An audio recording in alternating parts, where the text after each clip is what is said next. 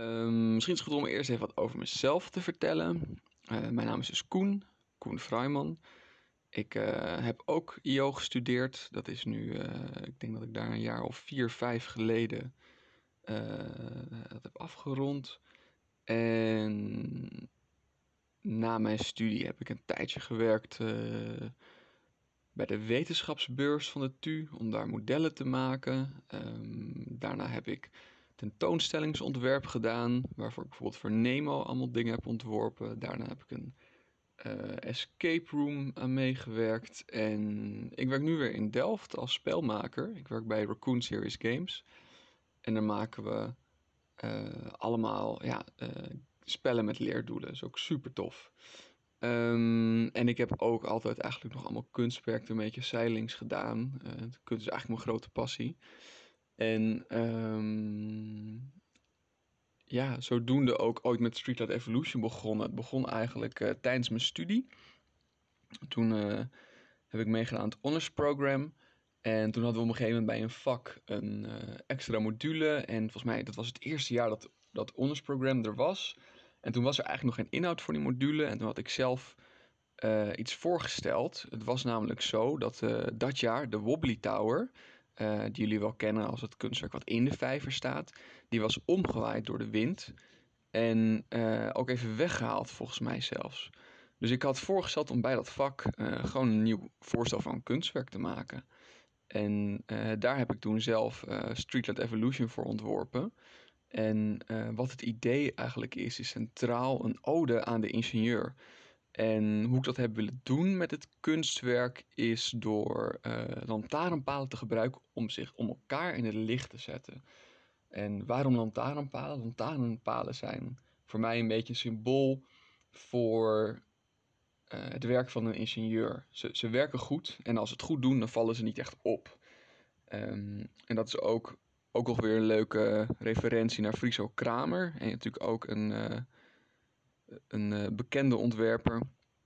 Uh, ook bekend van de Friso Kamer lantaarnpaal. Dat is de paal die er ook dwars in, in hangt. En dat is eigenlijk het, uh, die ziet eruit als gewoon een stokje met een soort van konisch bolletje bovenop. Zo simpel als het maar kan. Er staan er volgens mij van misschien wel een miljoen van in Nederland. En die is ook ontworpen met zijn gedachte dat ja, eigenlijk moet je ze niet zien. Eigenlijk er is al zoveel in het dagelijks leven wat ons opvalt. Laten we een lantaarnpaal maken die die niet opvalt. En uh, met dat idee is die lantaarnpaal in het leven gebracht. Echt super functioneel en uh, alleen maar licht brengen, functie toevoegen zonder dat die aandacht van je vraagt. Nou, dat vond ik dus een heel mooi ontwerp, heel mooi uitgangspunt om nu eens een keertje te gebruiken. Om dat object wat zo functioneel is, eens te gebruiken om zichzelf in het zonnetje of, of in het licht te zetten. En vandaar dit uh, ensemble aan lantaarnpalen, of een boeket aan lantaarnpalen, zo noem ik het soms ook wel eens. Maar goed, tijdens mijn studietijd was dat dus. Um, heb ik dat plan gemaakt en heb ik dat ontwerp gemaakt en een maquette en allemaal leuk en aardig.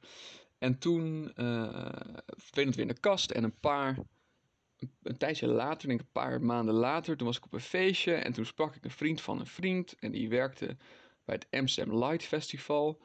En die hadden dat jaar het thema uh, We Light the City, zoiets. Uh, en dat was, nou ik dacht, dit past er perfect bij.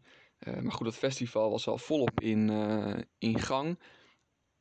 En, of het was niet in gang, maar de, de opbouw was volop in gang. Of de voorbereiding was volop in gang, ja. En toen heb ik daar alsnog uh, stoute schoenen aangetrokken en daar gewoon langs gegaan op het kantoor. En zei ze, ja, super vet, uh, mooi plan, past er super goed bij. Uh, alleen toen was eigenlijk alle funding en dergelijke was al op. En ik dacht van, nou ja, goed, ik vond het wel een mooie uitdaging. En toen ben ik gaan kijken van, hoe kunnen we toch dat kunstwerk realiseren voor bij dat festival. Wat ik toen heb gedaan is eigenlijk eerste instantie heel veel studenten erbij gehaald, allemaal medestudenten om um, het samen mee te kunnen gaan doen. Dus ik heb toen via het honors program heb ik daar weer een speciaal vak voor opgezet, uh, zodat we het als een studieproject konden doen. En toen hebben een stuk of tien studenten hebben het samen mee gedaan. Die kwamen echt van allerlei faculteiten af. Van civiel, van WB, van bouwkunde, van TB. En uh, met die hele groep samen, volgens mij op de plak van het kunstwerk staat ook van iedereen een naam. Uh, hebben we toen eigenlijk samen sponsoring geregeld, allemaal bedrijven aan ons gebonden en allemaal materialen gehaald. En toen mochten we in de Dream Hall, hebben we dat kunstwerk kunnen maken.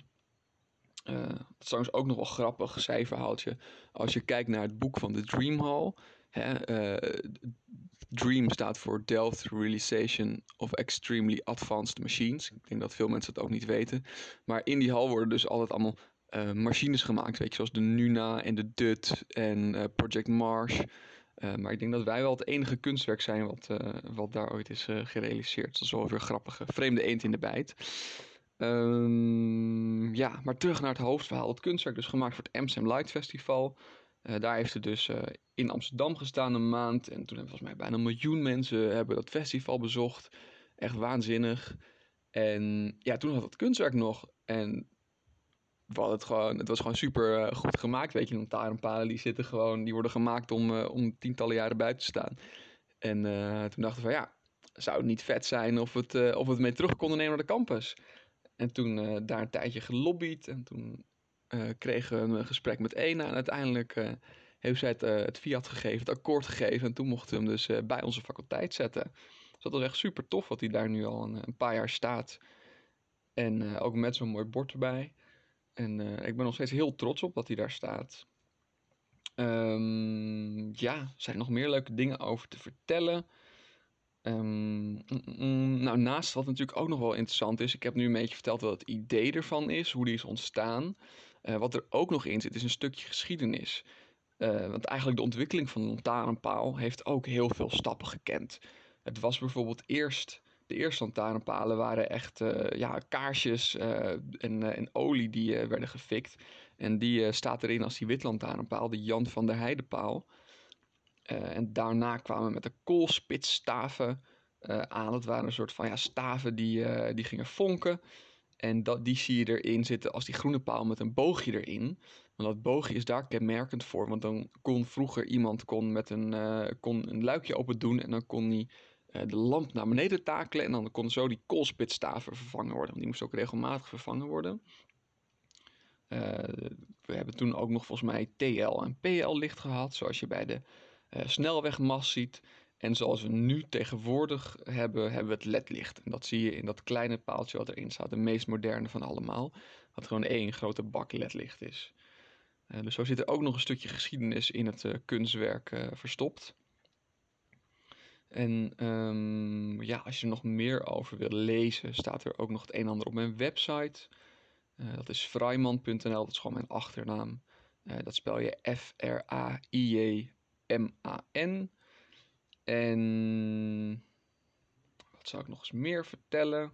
Volgens mij wordt het al een redelijk. Uh, volgens mij is het verhaal veel langer dan je voor ogen had. Maar goed, dat kan je vast wel weer leuk knippen. Um, oh ja, wat natuurlijk ook nog wat tof is. Ja, wat ik nog steeds wel hoop is dat er op een gegeven moment is iemand uh, hem gaat hacken. Dat lijkt me ook wel leuk. Kijk, we hebben daar um, een lichtshow voor geprogrammeerd. Um, en ik denk ook van ja, moet daar niet eens een keertje uh, iemand uh, wat anders voor gaan programmeren? Of een soort van dat die open source wordt. Weet je, hij staat naast de free zone. Uh, waarom is er niet eens een keertje iemand die een app bouwt dat je hem gewoon zelf alsof het je Ambilight is mee kan instellen? Zoiets lijkt me nog wel vet als er iemand is die dat als een zou willen oppakken. zelf is dat helemaal niet mijn expertise. Maar als iemand denkt, dat ga ik eens doen, dan ben ik daar wel voor te benaderen om, wat in, om, om te vertellen hoe je bij de, bij de hardware komt. qua software zul je dan allemaal lekker zelf moeten uitvogelen. Maar um, dat lijkt mij heel erg cool als dat nog een keertje gedaan wordt.